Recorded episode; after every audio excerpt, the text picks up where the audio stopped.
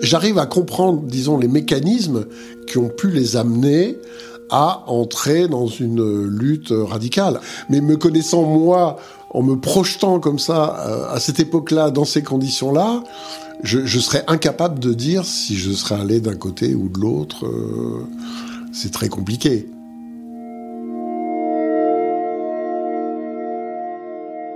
Quand Olivier était enfant, il adorait passer les grandes vacances dans la ferme de son grand-père, dans le sud de la France.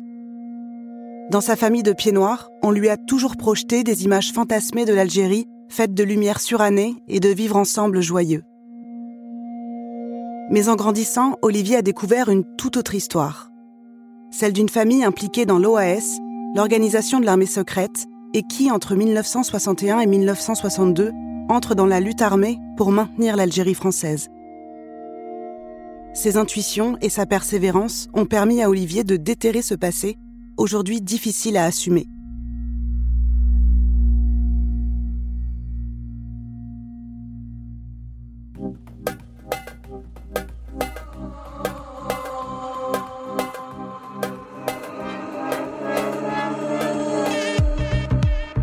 L'Algérie, c'est la France. La guerre coloniale, une gigantesque affaire commerciale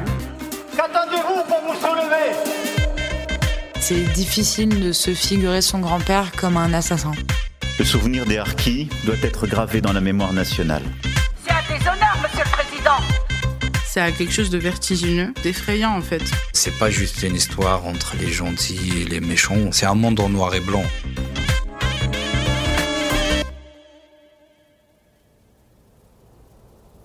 Euh, je suis né à Montbéliard, dans le Doubs. En fait, mon père travaillait chez Peugeot. Il faut savoir qu'à Montbéliard, tout le monde travaille chez Peugeot. Donc moi, j'ai toujours vécu là-bas avec l'obsession de d'en partir pour aller ailleurs, parce qu'il y avait quelque chose d'un peu étouffant dans cette ville, je trouvais. Parce que tout le monde était destiné à travailler chez Peugeot, et moi, j'avais pas du tout envie, quoi. Mais en gros, j'ai vécu euh, là-bas jusqu'à 18 ans. Et après, je suis monté à Paris, comme on disait pour faire des études euh, d'art plastique. Je savais pertinemment que je venais d'une famille de pieds noirs. Ma mère est née en Algérie, à Mostaganem, dans une ferme euh, que tenaient euh, mes grands-parents. Et mon père a rencontré ma mère en Algérie pendant qu'il faisait son service militaire. Il venait de l'Est de la France.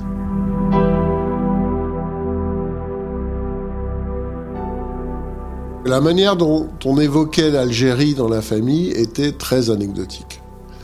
On était à la surface des choses, quoi. C'était, c'était un discours de nostalgique sur le, le, bon vieux temps des colonies, j'allais dire. Donc pour moi, l'Algérie, c'était la mer Méditerranée, des palmiers, des dromadaires et des gens qui étaient dans des villes euh, blanches euh, où se mélangeaient européens et indigènes, comme ils les appelaient. On sentait qu'ils avaient été heureux là-bas, mais je sentais une forme d'aigreur par rapport à, ce bonheur passé qui leur avait été euh, volé de leur point de vue.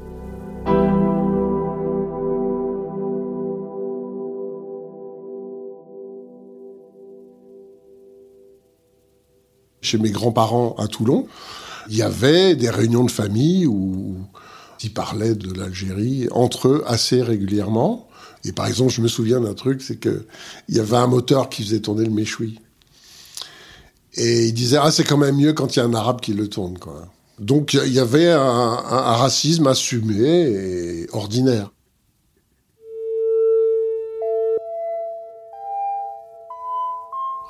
Quand tu as 8 ans et que tu entends des propos racistes, tu trouves ça étrange. Mais comme tout le monde a l'air de rigoler autour de toi et de trouver ça très drôle, tu fais ah bah ça doit être drôle en fait. Après, il y a eu un moment de bascule où j'ai compris qu'en fait euh, ça allait être compliqué parce que je pensais pas comme eux en fait.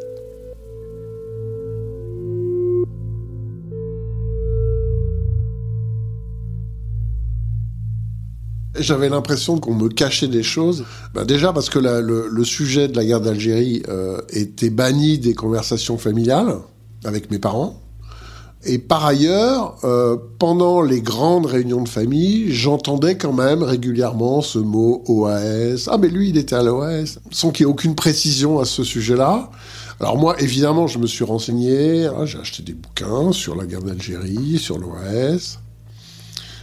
Moi, à l'époque, ce que je sais de l'OAS, c'est que euh, c'est organisation de l'armée secrète qui se crée pour s'opposer à la volonté de De Gaulle d'abandonner l'Algérie. Euh, voilà. Euh, donc je savais que c'était une organisation qui avait fait des attentats, qui posait des bombes, qui assassinait aussi des gens.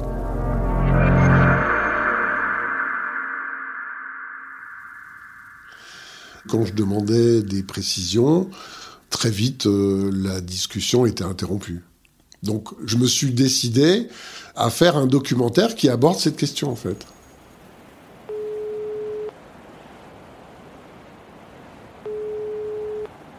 Allô? Ouais, salut. Ça va? Alors où tu es là Là, je suis sur la plage, à Cailleux. Dès que je lui annonce mon projet de documentaire, je sens immédiatement que ma mère est excessivement réticente à la démarche. Quoi. Oui. Et je vais commencer à tourner avec vous lundi. Ah bon? Ouais, j'ai Oui. interviewé mamie, puis je vais aussi euh, bah, interviewer Madeleine. Mais enfin, tu couperas quand ils diront des conneries. Hein. Mais quoi comme connerie, par exemple? Je sais pas, disent des bêtises, tu, tu coupes. Hein. Tu veux dire qu'il faut que je, que je censure un peu? Oui, tu censures un peu, oui. Pourquoi Oui. Bon, parce que il y a des choses euh, qui vont dire que c'est pas très, très intéressant.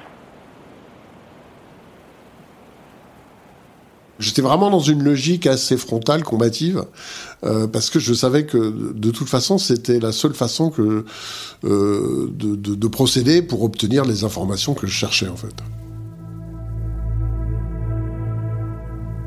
Pendant le premier jour de tournage, euh, je commence par évoquer voilà l'Algérie de manière générique et je pose la question du moment du départ de la famille euh, de l'Algérie pour arriver en France. Euh, c'est là que j'apprends par ma mère qu'en fait, ma mère, ses sœurs et sa mère sont partis d'Oran pour rejoindre Marseille, alors que mon grand-père était parti non pas en France, mais en Espagne. Et là, ça, ça, voilà, il y a un déclic parce que je sais que euh, la plupart des membres de l'OAS ont fui vers l'Espagne franquiste à l'époque. Oui, alors pourquoi il est parti avant? Ben parce Bah, parce qu'il valait que- mieux qu'il parte. Il valait mieux qu'il parte avant. Et pourquoi il fallait mieux qu'il parte? Parce qu'il avait mis son nez dans les problèmes de l'OS, pour parler clair. Voilà. Donc il a fallu qu'il parte plus tôt parce qu'il était OAS en fait. Enfin, il était Oui, OS, oui, il a trifouillé oui. là-dedans. Oui, oui. Il Oui, oui, oui. oui, oui.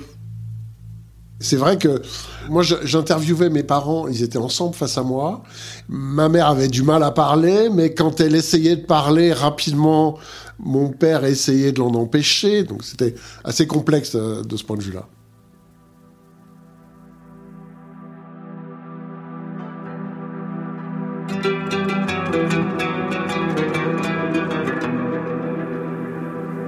Ma famille euh, est arrivée en Algérie en 1870. Ce qu'on m'a toujours raconté, c'est que l'ancêtre euh, il était chevrier de l'armée française. C'est-à-dire qu'il s'occupait d'élever les chèvres qui devaient nourrir euh, l'armée française.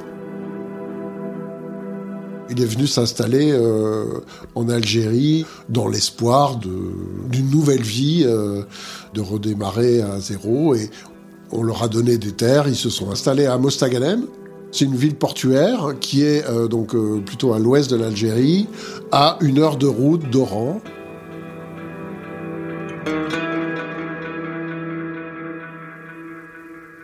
Mon grand-père est, agriculteur, il a un grand domaine qui s'appelle le, le domaine du Nadour. Donc il a des vignes, des orangers, et c'est un agriculteur qui a réussi, qui est un notable à Mostaganem, et il avait un lien très fort avec ses terres, hein, et aussi avec les gens avec qui il travaillait sur place, mais dans une relation euh, singulière, quoi, de, colonisateur, mais je pense que lui, il le formalisait pas comme ça. C'est-à-dire que lui, il était là, et il y avait des gens qui travaillaient pour lui, et point final.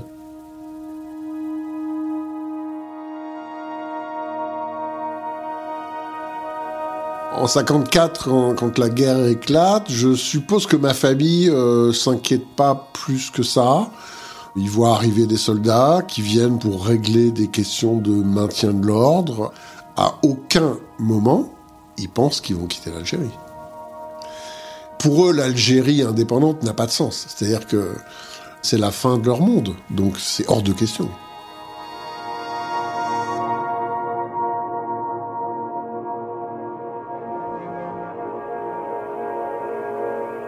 Alors en 1958, la situation devient de plus en plus tendue. De Gaulle arrive au pouvoir. Donc les pieds noirs se posent la question, tout simplement, est-ce que De Gaulle va être de notre côté ou est-ce qu'il va nous lâcher? Le 6 juin 58, De Gaulle vient à Mostaganem pour faire un discours. Et actuellement, le général De Gaulle, le voici qui s'approche et la foule l'acclame. Il lève les deux bras en forme de et je vous laisse entendre la foule l'acclamer follement.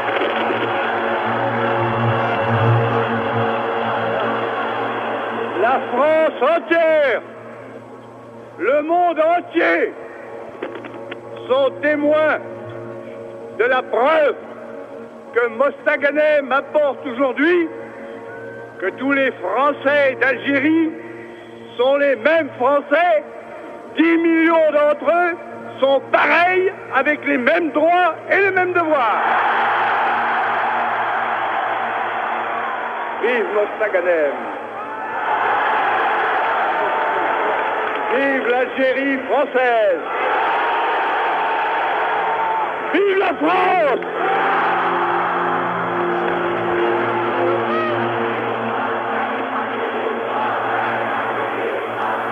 Il y a toute la foule qui clame comme ça Algérie française. Et ce jour-là, De Gaulle prononce ces fameux mots Algérie française. Donc c'est, c'est tout ce qu'attendaient les pieds noirs. Et là, ils se disent OK, il est avec nous.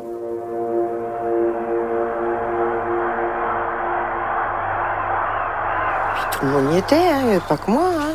Ma tante Madeleine est présente pendant le discours de De, de Gaulle. C'était, on, on nous a fait euh, crier Vive De Gaulle, même si on n'en avait pas envie. Hein. En même temps, en 58, De Gaulle, il arrivait un peu comme un sauveur. Il arrivait comme un sauveur, a priori. On y a cru. On y a cru. Alors que l'Algérie était plutôt pétainiste, il y en a qui criaient euh, Vive De Gaulle par force. Oui, traditionnellement. Euh, Ouais, ouais. C'était plutôt, ouais. Dans, dans notre, dans notre famille, c'était euh, c'était le cas. voilà.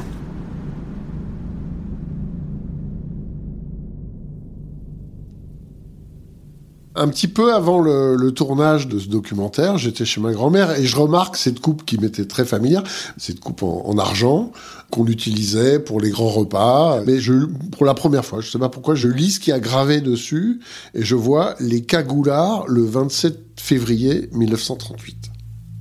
Je me dis les cagoulards, la cagoule, 38. Je fais la connexion avec la cagoule, qui, euh, dans les années 30, était une organisation euh, d'activistes d'extrême droite qui étaient prêts à, prendre les armes euh, pour renverser le pouvoir. Quand je fais ce rapprochement-là, il y a quand même un bouleversement. C'est-à-dire que je me rends compte que probablement mon grand-père faisait partie de la cagoule. Ça suppose que que dès l'âge de 30 ans, il était déjà très impliqué euh, dans des mouvements d'extrême droite. Et donc moi, je pose la question à ma grand-mère. Oui, pendant le gouvernement de Vichy, lui, il était plutôt de quel côté? On était plutôt de la droite. Il a toujours été de la droite. Du côté de Pétain? Oui. Tu vois, j'ai vu ça. Oui. Et ça ça m'a frappé, tu vois. Le... Oui, oui. Alors, les cagoulards, 27 février 1938. Oui, mais dis, mais c'est, pas trop bien ce que tu fais là. Si tu savais pourquoi il fait ça. Parce que on est allé à un bal. Et comme il voulait, il voulait me parler, puis que dans, voulait pas trop, c'est moi que je me marie avec lui. Alors ils avaient décidé de se mettre en cagoulard pour que je puisse le voir sans qu'on sache Tu comprends? C'était un carnaval, c'était un bal de carnaval. Ah, c'était une soirée costumée? Oui D'accord. Voilà Bon, évidemment, c'est une vaste blague. Plus le mensonge est gros, plus il est compliqué à combattre, en fait. Je décide de pas la contredire parce que le truc est tellement énorme que je, je, moi, je veux pas la brutaliser. Elle a 90 ans, donc je m'arrête là.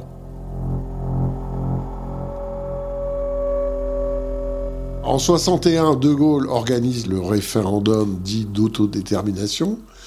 Les pieds noirs comprennent tout de suite que en donnant la possibilité au peuple algérien de s'autodéterminer sur le fait que la France reste ou reste pas, ils comprennent très vite que c'est foutu.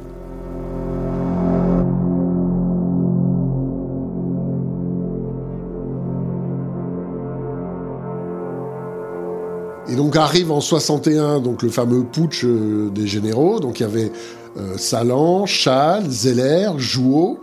Et euh, leur intention, c'est tout simplement de renverser le gouvernement de, de Gaulle, parce qu'ils ont très bien compris que De Gaulle allait abandonner l'Algérie. Et ce territoire est singulier, parce que c'est pas seulement une colonie, c'est un département français.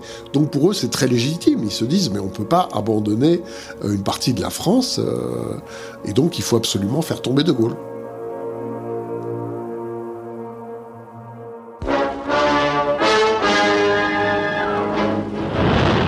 Le matin du samedi 22 avril, Alger s'éveillait devant un spectacle imprévu. Des unités de légionnaires et de parachutistes occupaient les points stratégiques. Radio Alger annonçait L'armée s'est assuré le contrôle du territoire algéro-saharien. Une fièvre nouvelle s'emparait aussitôt d'une population qui souffre toujours de la plaie mal fermée de l'Algérie française. En fait, ces tentatives de putsch échouent parce que finalement, ils n'arrivent pas à faire en sorte que l'ensemble de l'armée française se rebelle contre De Gaulle. Donc, euh, ça se termine par un échec. Et ces quatre généraux décident de créer l'OS. En fait, le premier ennemi, c'est l'État français, c'est l'armée française. Donc en fait, ils vont se focaliser sur des attentats qui vont viser, par exemple, un préfet, un sous-préfet, euh, un militaire, euh, et l'autre cible, évidemment, parce que eux continuent la lutte contre le FLN. Donc de la même manière, ils vont poser des bombes contre le FLN, mais aussi euh, dans les villages arabes. Donc il y a deux adversaires qui sont désignés très clairement c'est une structure militaire, mais qui trouve très vite euh, des membres actifs parmi les civils. Euh, donc ils vont désigner des responsables civils euh, par région, par ville, qui vont être le bras armé de l'OAS. Algérie de violence et d'attentats, c'est encore ce visage qu'elle nous a montré cette semaine.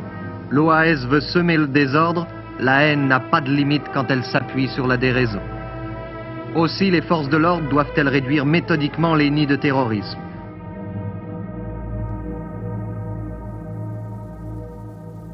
Je suppose que mon grand-père, il a fait partie de l'OAS, mais je ne sais pas à quel niveau de responsabilité euh, il était et euh, quelles étaient précisément ses activités.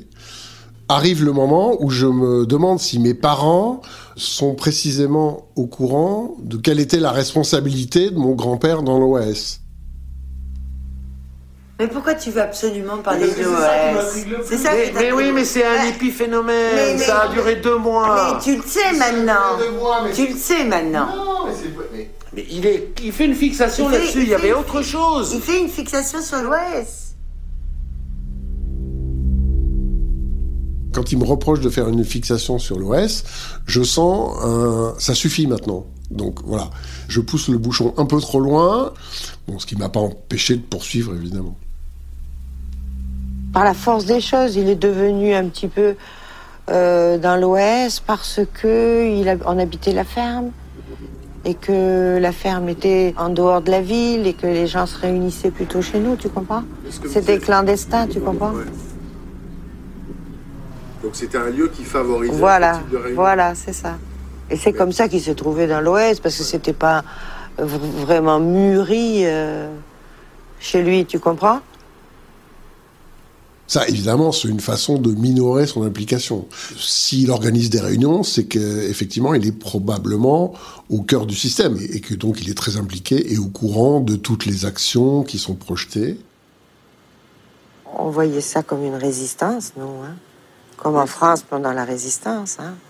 Tu veux dire que les gens de l'OAS oui, se disaient euh, ah oui, résistent euh, c'était des résistants pour eux, oui. Et c'était organisé comme d'ailleurs une armée secrète. Hein. Et souvent, euh, on a rencontré justement des gens à la maison qui avaient fait de la résistance en France.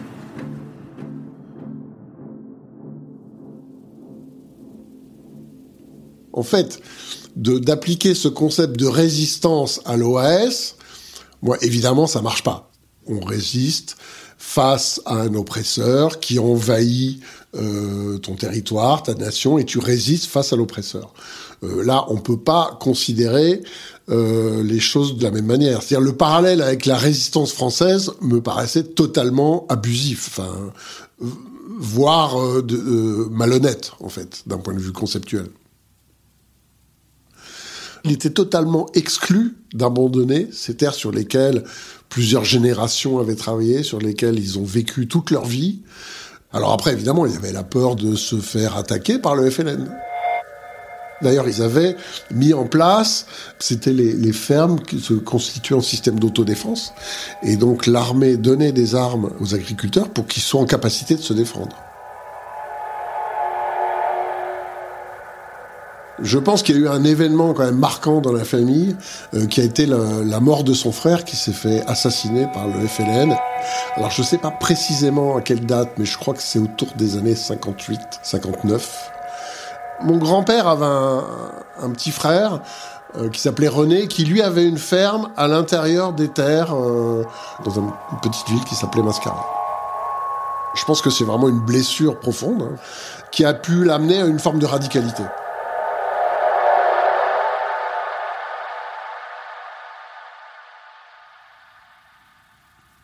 Je pars en Algérie pour obtenir des réponses à des questions que je me pose euh, au sujet de mon grand-père. Et en même temps, ça va bien au-delà de ça, évidemment. Je vais aller dans le lieu où ma mère a vécu euh, toute sa jeunesse jusqu'à l'âge de 20 ans. Je prends le bateau euh, à Marseille, direction Oran. C'est une traversée de nuit et c'était en plein ramadan, donc il y avait une ambiance comme ça un peu, un peu particulière. J'arrive de nuit à Oran, dans une ville assez étrange qui ressemble à... Enfin, je retrouve l'architecture de Marseille, et on est en Algérie, donc c'est assez troublant.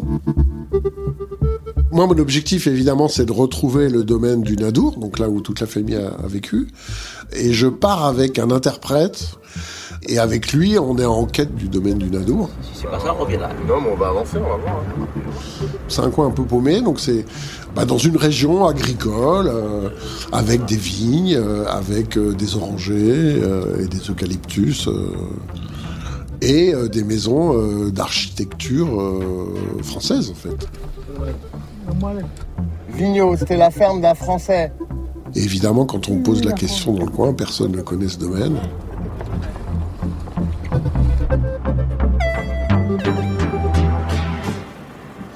J'avais une photo en tête où il y avait une, éolienne et à un moment donné, on passe devant une ferme où il y a une éolienne et je me dis ça doit être là. Ah si c'est là.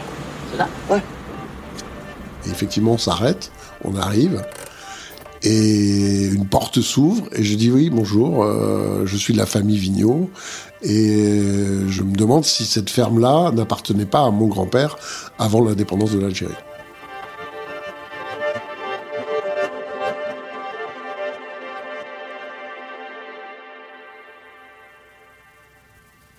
il y a une espèce de sidération quand même que je lis immédiatement dans le visage du mec qui vient de mourir à la porte. Et une forme d'embarras de qu'est-ce que je fais? Est-ce que je laisse rentrer? Est-ce que et euh, je, je, sentais qu'il il était vraiment très embarrassé par ma présence et en même temps euh, très curieux de savoir pourquoi j'étais venu jusque là. Donc il y a eu un espèce de flottement assez étrange à ce moment-là. Et finalement, il, me laisse rentrer dans la maison. Il me fait sa petite euh, visite guidée. La porte de ton grand-père. C'est lui qui a fait la porte? Euh, Bien sûr. C'est lui qui a construit ici. Ah ouais. Ah, c'est beau ça Ah, c'est- c'est beau, hein Ouais. Ouais. Ça, c'est le cheminée. Ça a pas bougé Bien sûr. Là, je vois cette cheminée qui était la même cheminée que celle que j'avais vue sur les, les photos de famille, en fait. Tout d'un coup, toutes ces images fantasmatiques qui étaient fixées sur des photos, tout d'un coup, le truc se déploie devant moi euh, comme un espèce de voyage dans le temps hallucinant. C'est une espèce de choc, quoi, émotionnel. Enfin, c'est quand même très, très étrange. Quand je visite la maison, euh, je, je vais rencontrer des gens qui sont là et qui travaillent en fait dans la ferme parce que la ferme est encore en, activité. Je repère des ouvriers qui sont beaucoup plus âgés et qui potentiellement pouvaient travailler dans la ferme euh, à l'époque où, où ma famille vivait là-bas. Et j'essaye de les amener sur le sujet qui m'intéresse, à savoir euh, son activité au sein de l'OS. J'ai entendu parler de gens qui avaient été cachés à la ferme, et moi je pensais à ce fameux résistant qui était censé avoir été caché, et je pose cette question à un des types qui était là, et il me dit ah ben oui, euh, il y a des gens qui sont venus euh, se cacher ici. Dans ma famille, on m'a dit qu'il avait caché des gens à la ferme. Qui sont les gens? Qui sont? On m'a dit qu'après le putsch, des gens de l'OAS. Ah, on parle pas de ça. Non? Non plus, vous voulez pas parler de Femme Nous sommes des frères, je reste des frères. Ça y est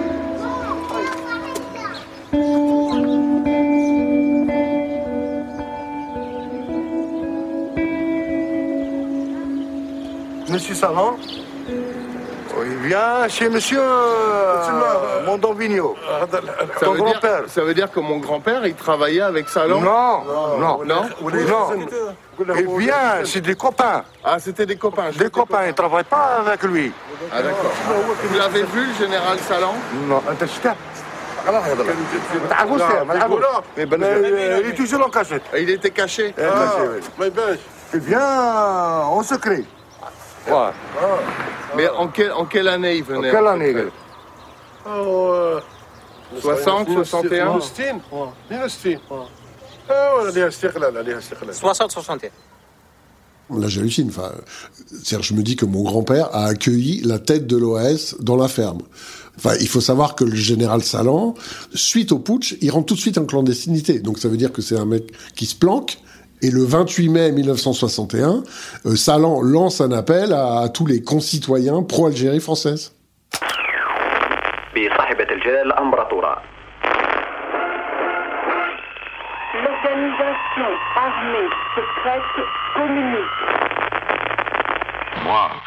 D'armée Raoul Salan, je prends la tête du combat pour le grand mouvement de rénovation nationale. J'ai décidé de rassembler tous les patriotes dans un front de combat avec la devise Algérie française ou mourir, qui guidera notre action, exaltera notre foi et notre farouche résolution. Quand j'apprends qu'il a planqué donc le général Salan, tout d'un coup, ça modifie complètement euh, l'image que j'ai de mon grand-père. Son implication devient énorme et bien au-delà de, ce que je pensais.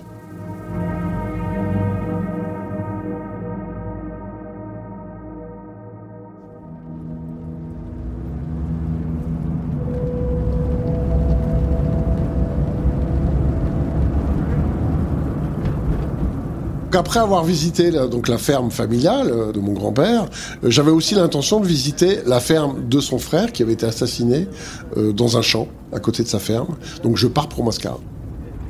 On arrive à l'entrée du village et donc euh, je demande à l'un des petits vieux qui était assis à l'entrée du village s'ils connaissent euh, la, la ferme de la famille Vigneault.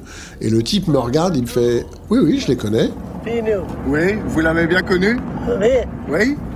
Alors on lui propose de nous accompagner euh, pour nous montrer l'endroit où vivait euh, donc mon grand-oncle. J'engage la conversation avec le propriétaire actuel de la ferme. Vous, vous avez travaillé à la ferme avant? Ouais, oui.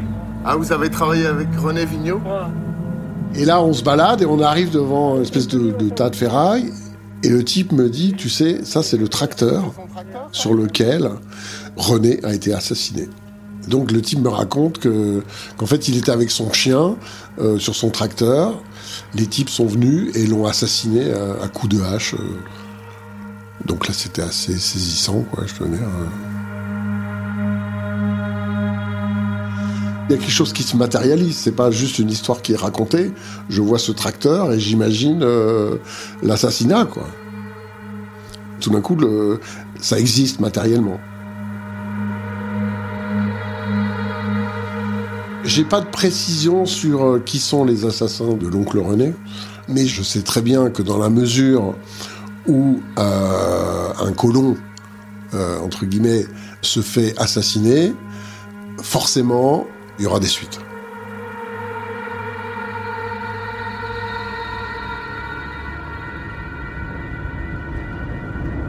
Est-ce qu'ils ont retrouvé les Oui, gens oui. qu'il avait tués?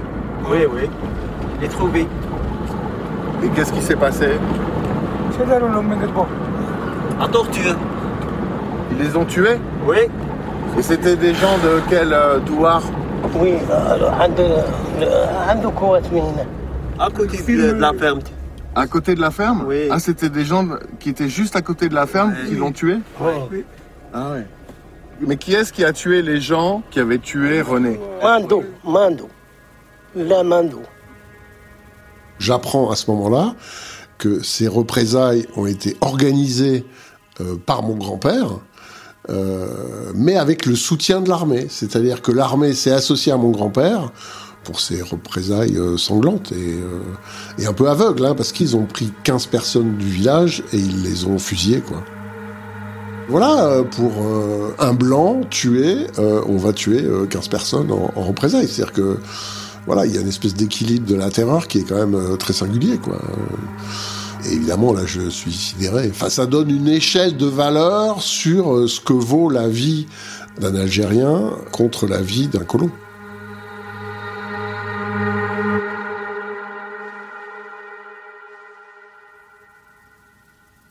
À mon retour en France, ce dont j'ai besoin, c'est de trouver quelqu'un qui va valider de manière définitive et claire le fait que mon grand-père faisait partie de l'OS de Mostaganem. Et donc j'arrive à retrouver, pas l'intermédiaire d'une association d'anciens de l'OS, je tombe sur un des responsables de cette association, qui est un type qui vivait à Mostaganem. Disons que la figure de proue, c'était Mondo. Toute la partie organisation sur le plan population, le plan civil, hein, à, à Mondo. Et, aussi interférence sur la partie militaire. Qu'on ne vous dise pas qu'il y est arrivé les trois derniers mois.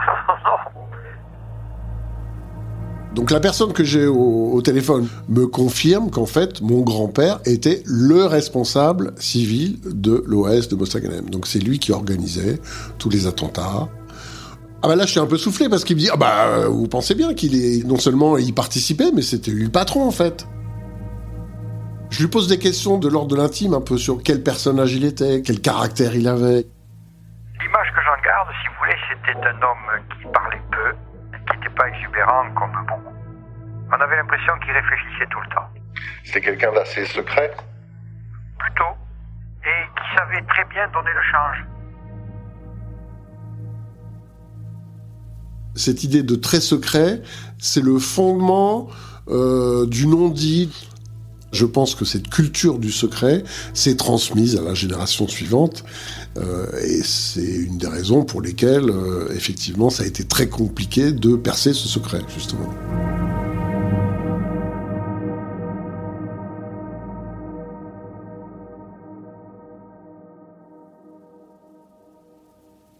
Finalement, dans ce parcours que j'ai fait, j'ai démarré bille en tête en voulant faire péter les choses et obtenir la vérité coûte que coûte.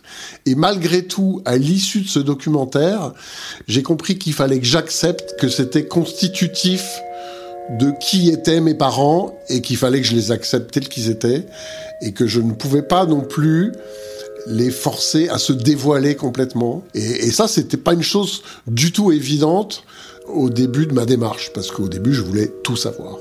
Et à la fin, j'ai accepté que je ne saurais jamais toute la vérité sur cette histoire. Et depuis, je dois dire que mes relations avec mes parents se sont énormément apaisées suite à ce documentaire. Mais c'était presque une surprise pour moi d'arriver à cet endroit-là. Cette culture du secret, je me suis vraiment construit contre, et je pense qu'effectivement ça a été constitutif de ma personnalité. J'ai compris que le secret pouvait être un poison en fait. Et donc euh, j'ai essayé de me construire euh, contre ces passions tristes, on va dire. D'ailleurs, j'ai été toujours très transparent à ce sujet avec mes enfants.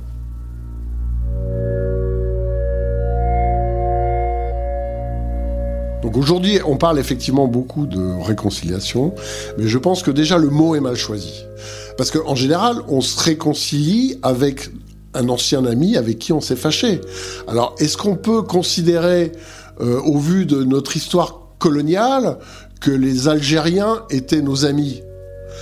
C'est compliqué de se dire qu'en tant que colonisateur, nous allons nous réconcilier avec le peuple qu'on a oppressé précédemment. On n'est pas des anciens amis, c'est pas vrai.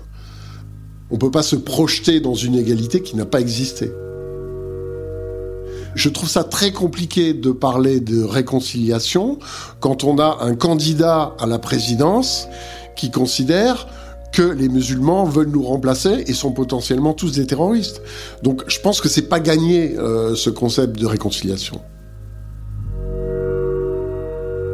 Après, qu'il y ait un travail des historiens français et des historiens algériens qui posent clairement, parce qu'il y a des faits, euh, je veux dire, il y a des faits qui peuvent être reconnus, euh, et de citer des événements singuliers qui racontent des choses, ça, c'est possible. Mais on peut pas faire du en même temps, on peut pas faire des petits pas, c'est-à-dire des demi-mesures. Il faut aller au fond de l'histoire, il faut aller au bout des choses.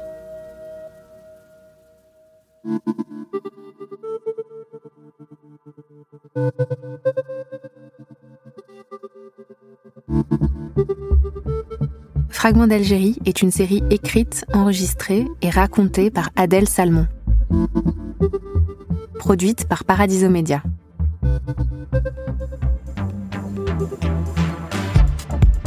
Suzanne Collin est productrice. Florentin Baume a monté et réalisé les épisodes. Théo Albaric est à l'enregistrement. Oriane Bettoni est directrice de production. Lucine Dorso est assistante de production.